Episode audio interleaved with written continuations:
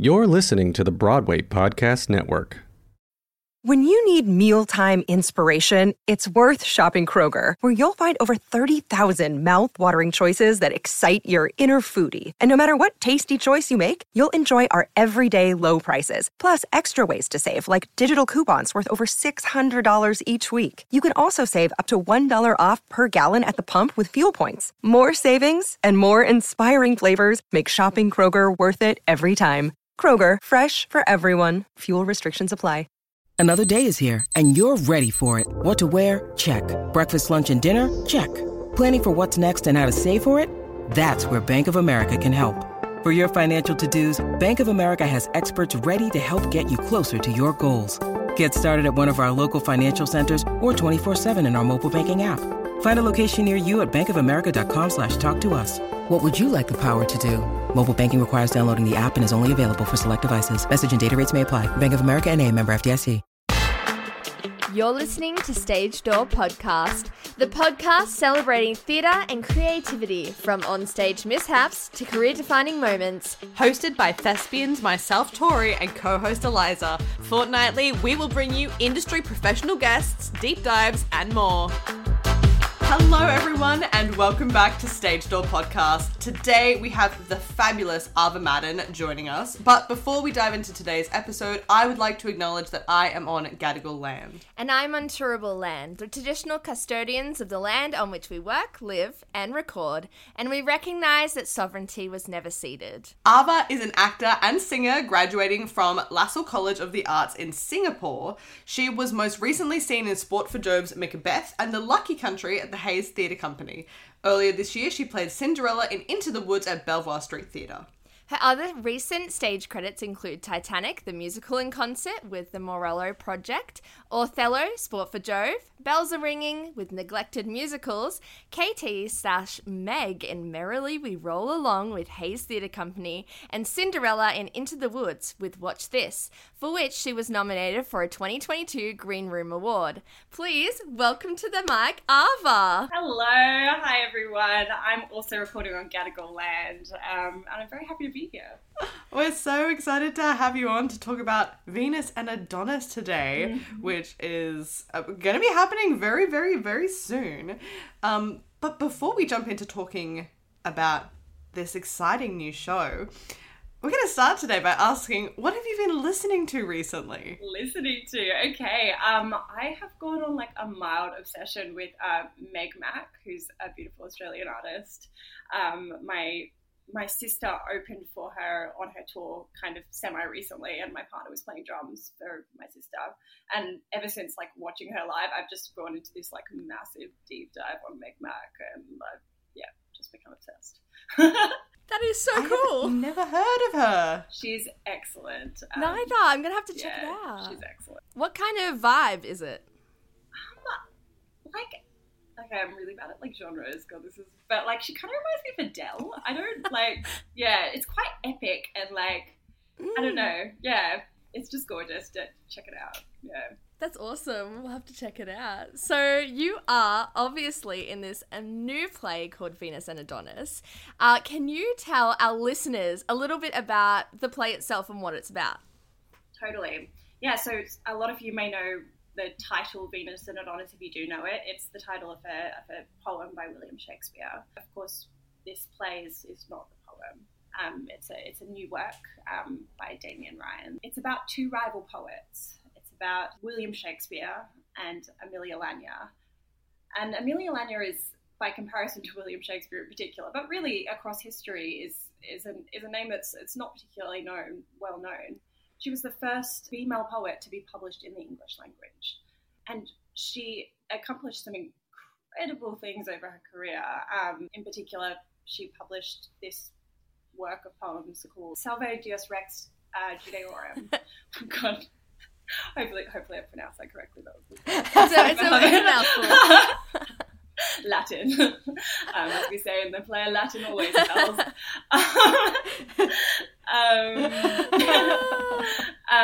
But it was a feminist masterpiece. I mean, at a time when women weren't even writing, the majority of women weren't even educated on how to read, let alone write.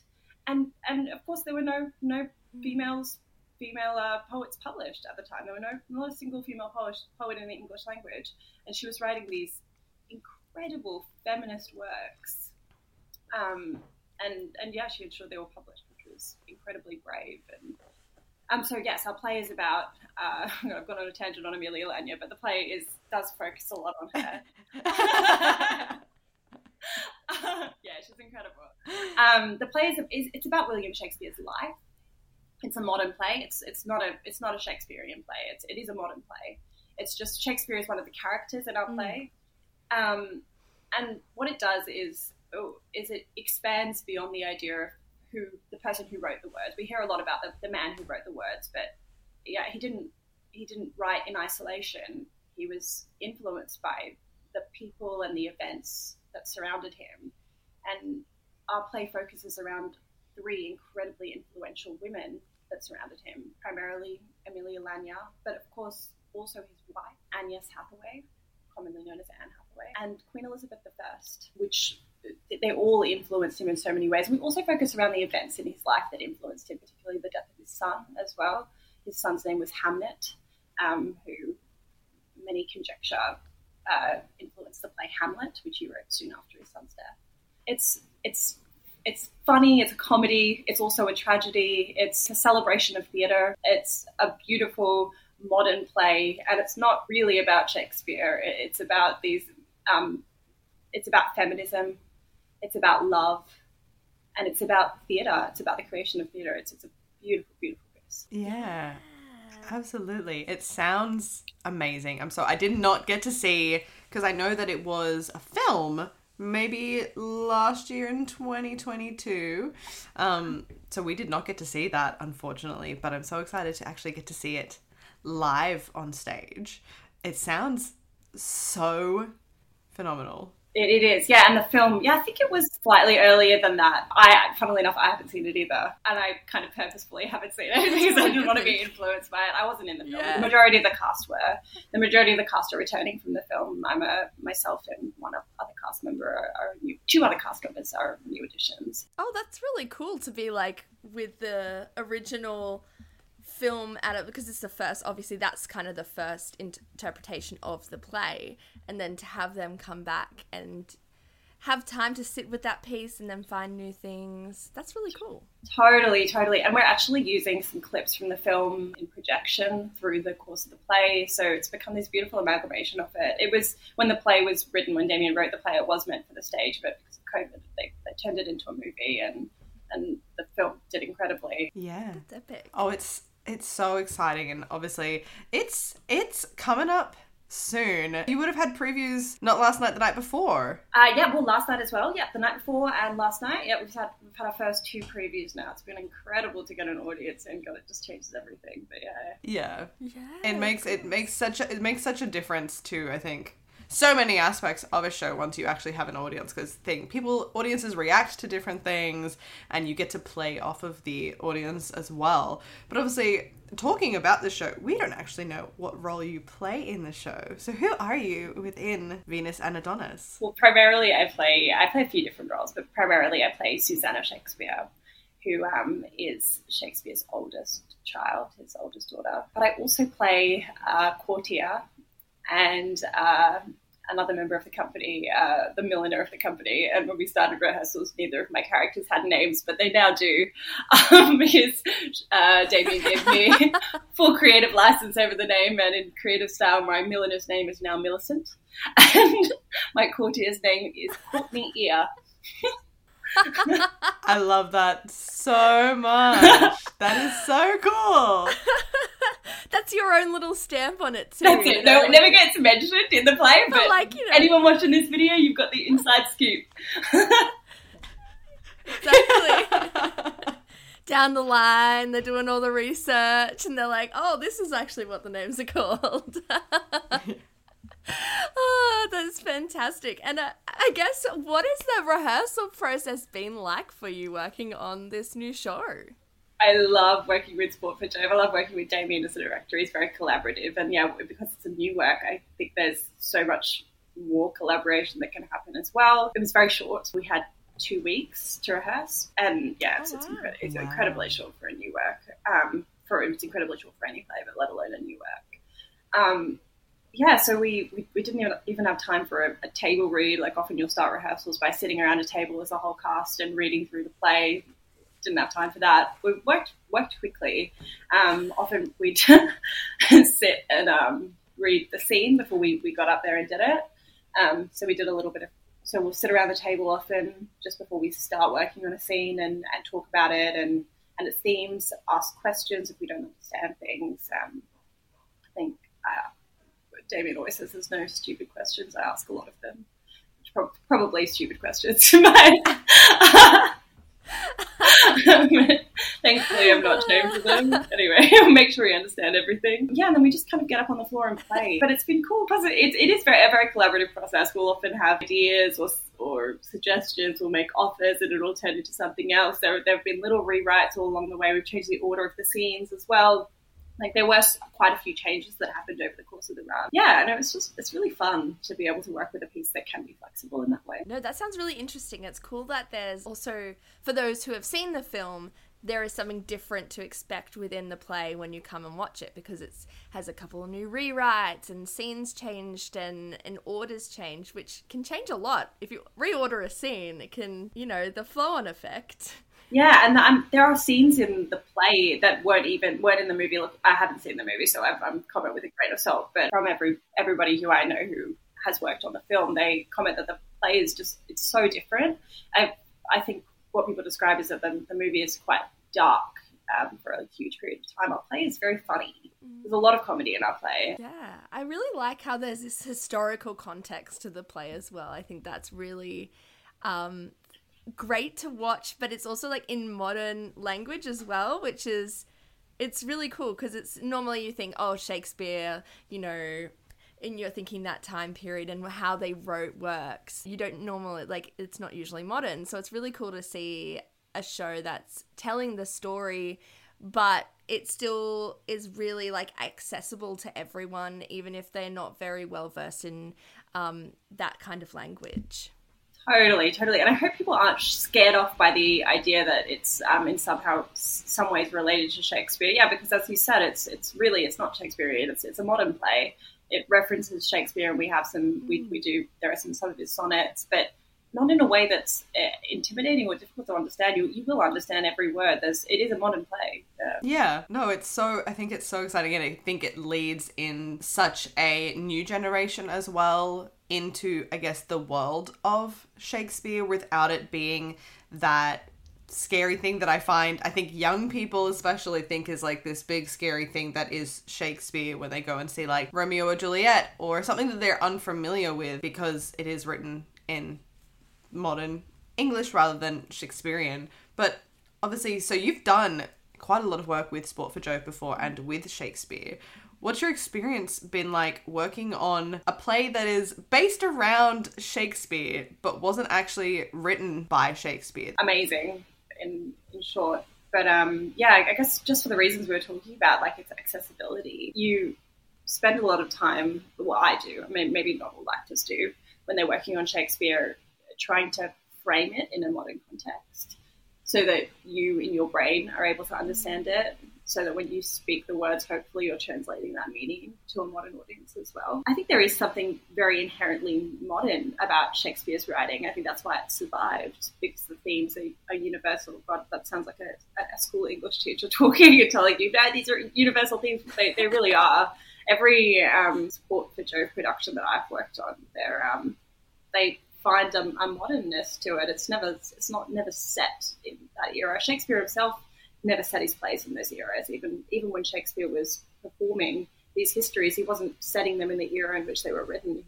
They were always designed to be modern plays about universal themes, about themes that are timeless. So now to have a modern play where that translation is in a way done for us, and there are quite a number of Shakespeare's sonnets that the characters speak through the course of the play. It focuses a lot of the play focuses around his sonnets and his lovers. Emilia Lanier was considered to be his dark lady of his sonnets, so there are quite a few of his sonnets over the course of, so Shakespeare's mistress, which is, and also his male lover is also one of the characters in our play as well. I'm getting sidetracked. God, I feel like I talk about one thing and I get sidetracked. I get sidetracked by it. I love it because I really love how, like, it's also centered around women. Like, it's not, you know, like, I think that's really powerful to see a perspective, a historical perspective of what it was like for Emilia and for all those women, and it's a really unique perspective that we don't get to see as often. Normally, I mean, all of Shakespeare's plays are usually centered around a man, so it's cool to see a different. I mean, it's not written by Shakespeare, obviously, but to see it around the women and even the women around his life and that were successful in their own right but didn't get that accolade at that time as much as he did. Absolutely. And, there's in our play, Emilia has this beautiful speech where she's talking to Shakespeare about how he publishes her in his plays. And I mean, it's got to be true. I mean, if not Emilia, if he wasn't publishing necessarily Emilia Lanier, of course he was publishing the people around him. He was influenced massively by the people around him. He didn't exist in a vacuum. So it's fantastic that we get to see those relationships unfold on stage. Yeah, exactly. I feel like it would be so easy, I feel, to fall into the trap of when writing a historical play based around Shakespeare, it'd be so easy to fall into the trap of making it so focused on him. So it's really good and exciting to hear that it's not, like, obviously it's a story that starts with him, but it is ultimately about the women and the different people around him that influenced him as a writer. Which is so exciting to get to see. Yeah, and I guess kind of on that, this is kind of leading into our game a little bit. But you've done your fair share of works like this and also Shakespearean works. Are you a Shakespeare buff yourself? And if so, what is your favourite one of his works? God, a Shakespeare buff. I don't know if I can claim to be a Shakespeare buff. There are many people out there that know a lot more than me. I can't say that I've probably even read half his plays, but I do like Shakespeare. I really like performing Shakespeare, and God, I should read some more of it and watch some more of it, actually, more to the point. My favourite is Macbeth, from the ones that I have read and watched. I've actually, luckily enough, been able to perform Macbeth twice now, but it was my favourite even before I performed it. It's been my favourite since high school. I don't know why. I love it. I don't know about you, because I also love Macbeth, but I think I love it so much because I love seeing a powerful woman in it. I think that's something, you know, with Lady Macbeth, and I think that's why so for so many, Macbeth is their favourite piece, because that power dynamic and struggle, it's really cool. Totally. I love their relationship. I think it's so, so interesting. And then when we performed it, I feel like I got a whole new perspective on it. We so often see Lady Macbeth portrayed as an evil woman who whispered in the ear of Macbeth and made him do awful things. And we kind of rarely see that they're a loving couple, that she's not evil. She's a woman who's actually lost a child. Women who lost children in that era were considered unworthy. A lot of them were called witches. And this is a woman who wanted to step up in the world when she felt that she had given nothing to her husband. So she thought, maybe I can give him the crown. Yeah, exactly. It's so fascinating to me. I find it's a really interesting relationship dynamic. But I guess kind of on that, we thought it would be really fun because you've also done, you know, doing this play, but also you've done Shakespeare as well. We thought it would be really a great idea to do a bit of Shakespeare trivia with you. Oh, no! All right, okay. Make me look bad on the internet. Let's do it. It's multiple choice. It's fine. I'm so glad I didn't claim I was a Shakespeare buff. You're like, I rescind my previous statement. I take it back, Oh, well, Tori, you take it away with the first question. Okay, the first question, which I feel like if anyone's listened to Something Rotten, people would easily know the answer to this. But where was Shakespeare born?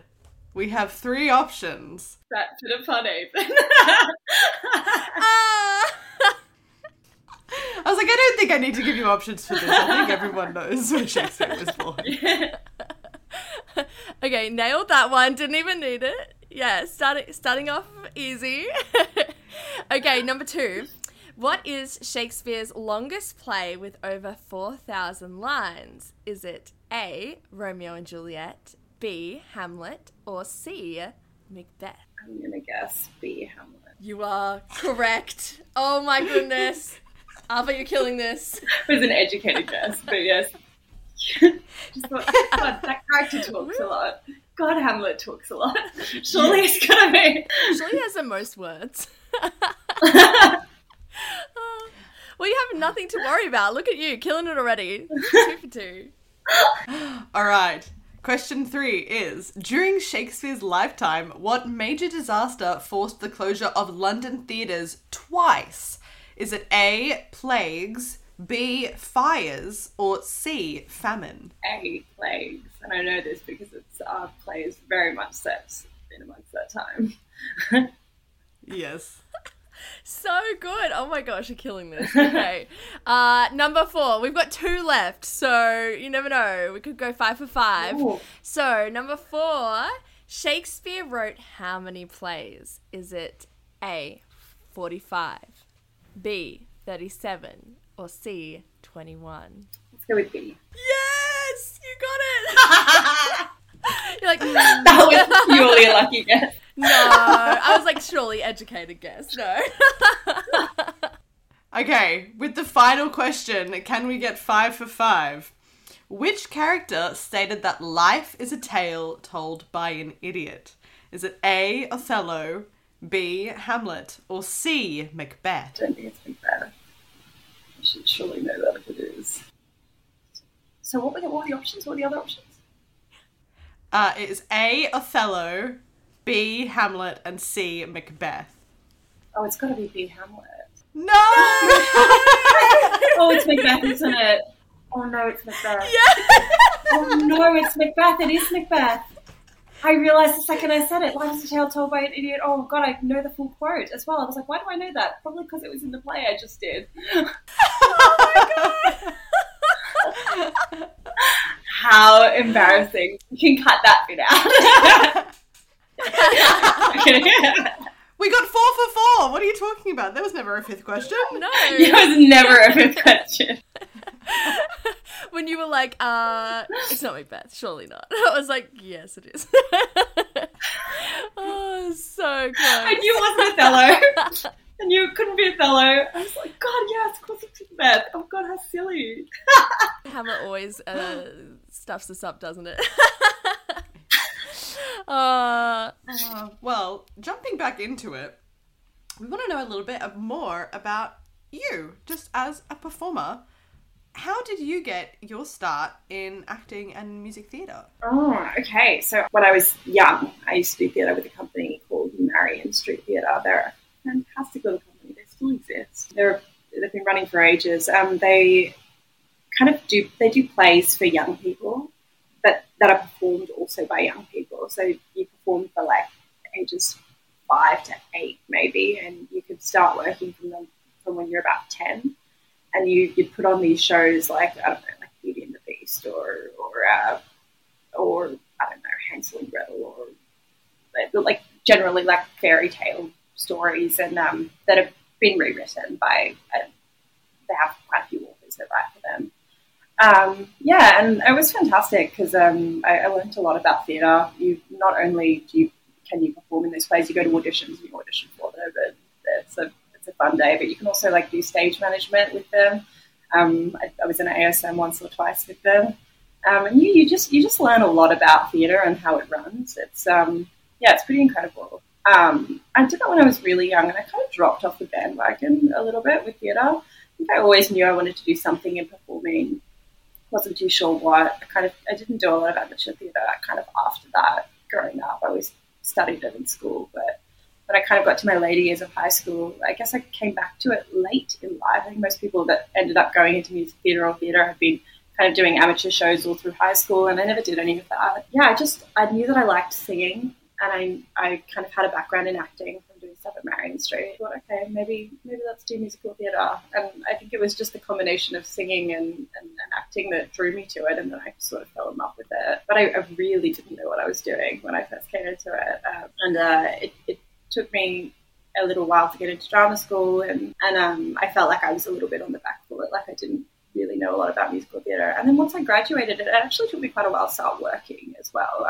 I lived in Singapore. I studied in Singapore, and when I graduated there, I worked in Singapore. But when I came back to Australia, it was really hard to get a foot into the industry. I took part in something called the AOC Initiative, which was for kind of an initiative that sprung out of the Rob Guest Endowment, picking recipients that were primarily white, or picking all finalists that were primarily white. And the AOC Initiative was formed by Tarek from Bonner, if I pronounced his name correctly.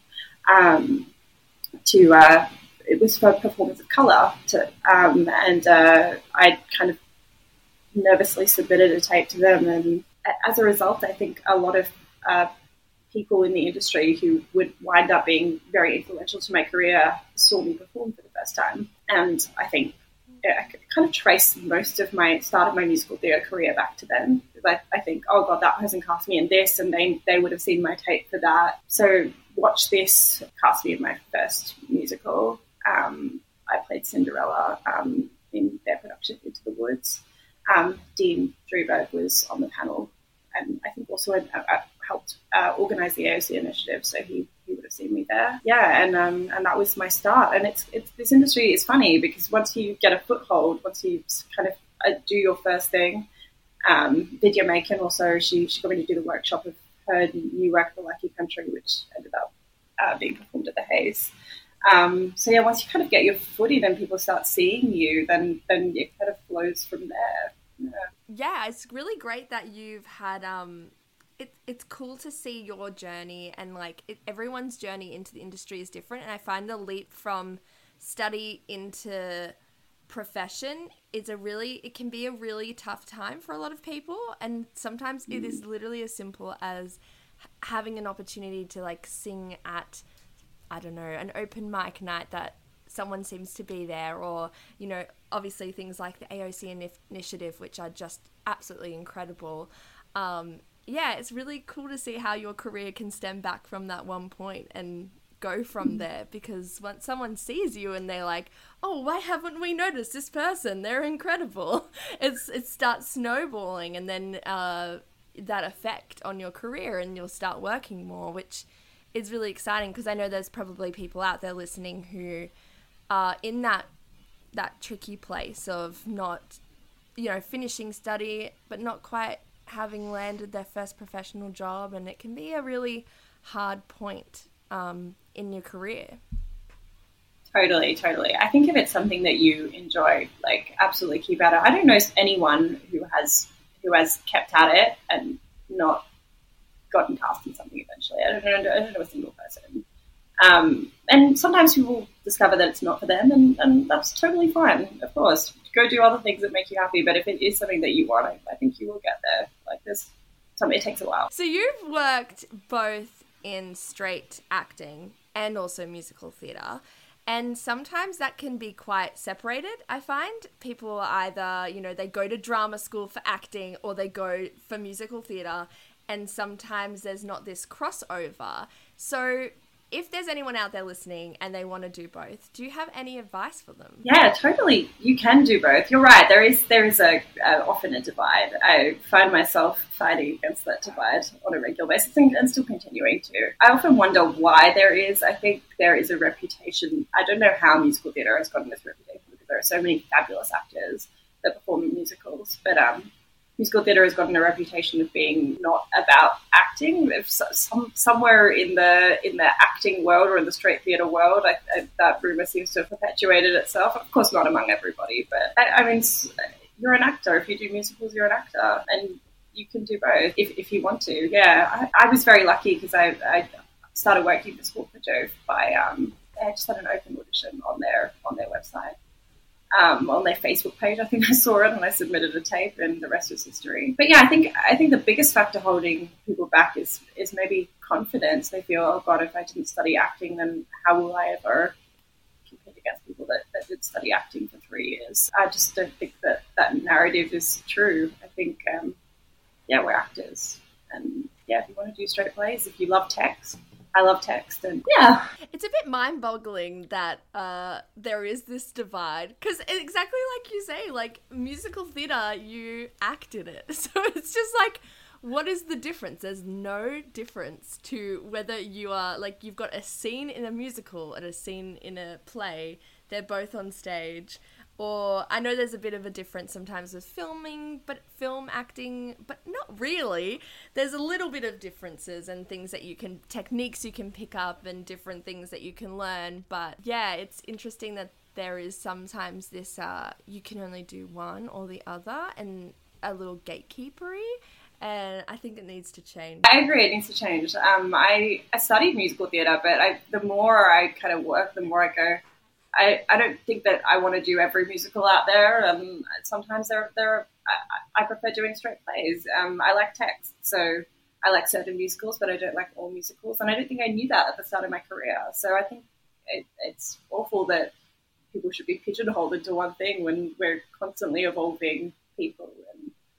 And we're learning and changing. I have a lot to learn still. But I agree, it absolutely needs to change. Perhaps it's because there's so many actors and we just have to pigeonhole ourselves in order to make sure the roles are divided out. I don't know. Yeah. But there's opportunity. There's so much opportunity. And yeah, the only real difference between straight plays and theatre is obviously the amount of text within them. And I think the only thing that going the other way is that for music theatre, you have to have some semblance of an ability to sing, which is something that can always be trained as well. It's not always, I think. I would much rather see someone with a voice that maybe isn't the strongest, but has the ability to really act a role and make it their own than someone that has the best voice ever, but watching them perform, you're like, there's nothing behind it. So true. I often think that I'm the weakest singer in the room often. Like, I think acting is my biggest strength. But I find that has booked me jobs. It can book you jobs. And if it does, then why can't it book me jobs in acting as well? Yeah, exactly. Absolutely. Well, we are coming close to the end of our interview today. We've got a couple more questions for you. One of which is, do you have a favourite spoiler-free moment from Venus and Adonis? There are so many moments in this play that are my favourite. I don't think I have a specific one. But there is this scene between Nathaniel Field, who was a player in Shakespeare's company, who plays women, and Emilia Lanier, who is, of course, a woman herself, and he has this speech about that William Shakespeare doesn't understand women. He's preaching to a woman about what women are and the difficulties that they face. I love that speech. And also another favourite moment probably is actually the poem. Throughout the course of our play, we talk about the performance of the poem Venus and Adonis in court. And when we finally reach the poem at the end of the play, we've learnt so much about these characters that it just becomes this incredible dynamic piece. You're reading between the lines because you know so much about the characters and their relationships to one another. And the metaphor of Venus and Adonis has just evolved. And yes, it's dynamic, it's exciting, it's tense, it's incredible. It's funny. Ooh, that's beautiful. I really like how you get to see the whole thing, and then obviously what the play is based around is then brought back at the end, and then you can see all the layers that actually go into the writing, because sometimes a lot of people read a Shakespearean work or that kind of language and it can be a little hard to understand where everything's coming from or the subtext behind it unless it's performed, you know, reading it off the page versus the performance of it. So that's really beautiful that you get to bring it back full circle at the end. And I guess, well, this is actually now our last question for the podcast today, which is really, really sad. But you have already had some performances of this show, so you might be able to speak a bit more about this. But what impact do you hope this play will have on audiences? I hope that they walk away knowing the name Emilia Lanier. She has undoubtedly had an influence over literary history and the history of feminism, and there is no reason why she is lesser known than her counterparts of the era. She's written a work which is a masterpiece not only for her time but through all of history. Yeah, so I hope they take that away.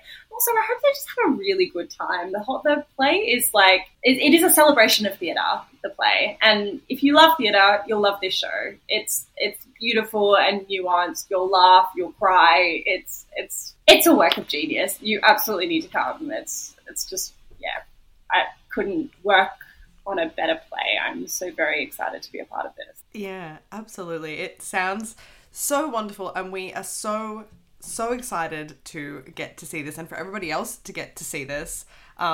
So for those wondering, this is going to be on, it's on at the Seymour Centre from the 29th of September to the 21st of October. And you can get tickets at seymourcentre.com/events/Venus and Adonis.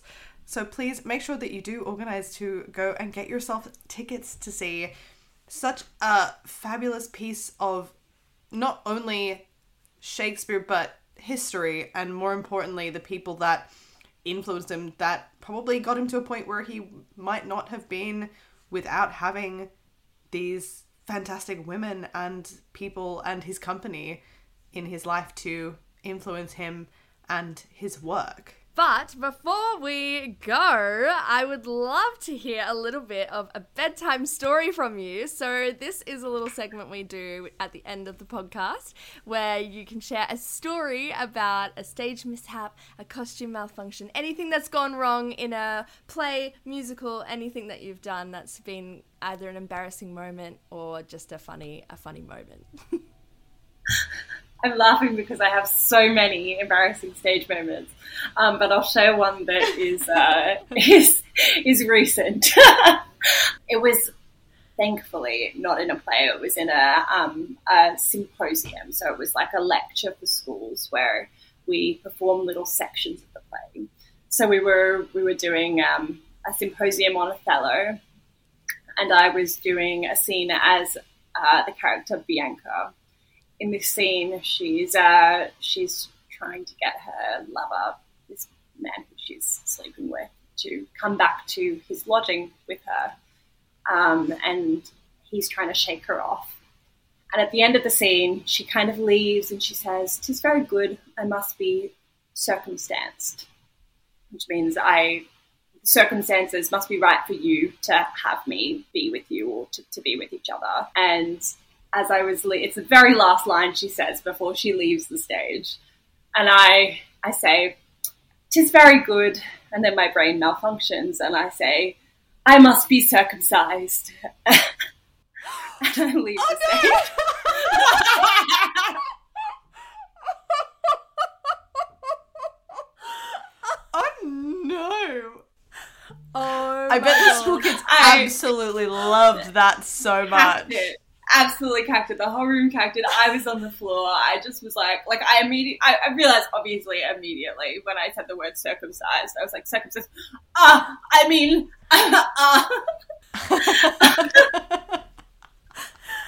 God, that is iconic.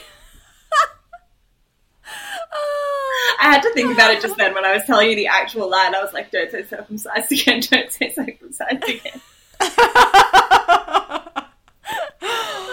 Oh, that is amazing. Oh, they would have loved that. They would have loved that so much. They would have been like, "Ooh, chicken." Oh, amazing. Well, thank you so much, Ava, for coming on and talking to us today about Venus and Adonis. It has been an absolute treat. And again, you guys, please make sure that you go and you purchase your tickets. We'll put all the details down in the episode description as well as on our Instagram. But thank you so much. We are so excited to see this. So excited to see you in this. It's going to be so wonderful. But anyway, you guys, that brings our episode to the end for today. So until next time, stay happy, healthy, and safe, and we will see you then. Bye. Bye. Bye. Hey, it's Leslie Odom Jr. here on the Broadway Podcast Network to tell you about the RISE Theater Directory, a program of Maestro Music. RISE is a national online resource designed to connect and empower backstage and administrative and creative theater professionals from underrepresented backgrounds. If you work or aspire to work in the theater community, this can help you find your next project. And if you hire theater professionals, search the RISE Theater Directory to find your next team. Create your profile now and get more information by visiting risetheater.org. That's theater with an RISETHEATRE.org, because only together we rise. Prescription products require completion of an online medication consultation with an independent healthcare provider through the LifeMD platform and are only available if prescribed. Subscription required. Individual results may vary. Additional restrictions apply at lifemd.com. Read all warnings before using GLP-1s. Side effects may include a risk of thyroid C-cell tumors. Do not use GLP-1s if you or your family have a history of thyroid cancer.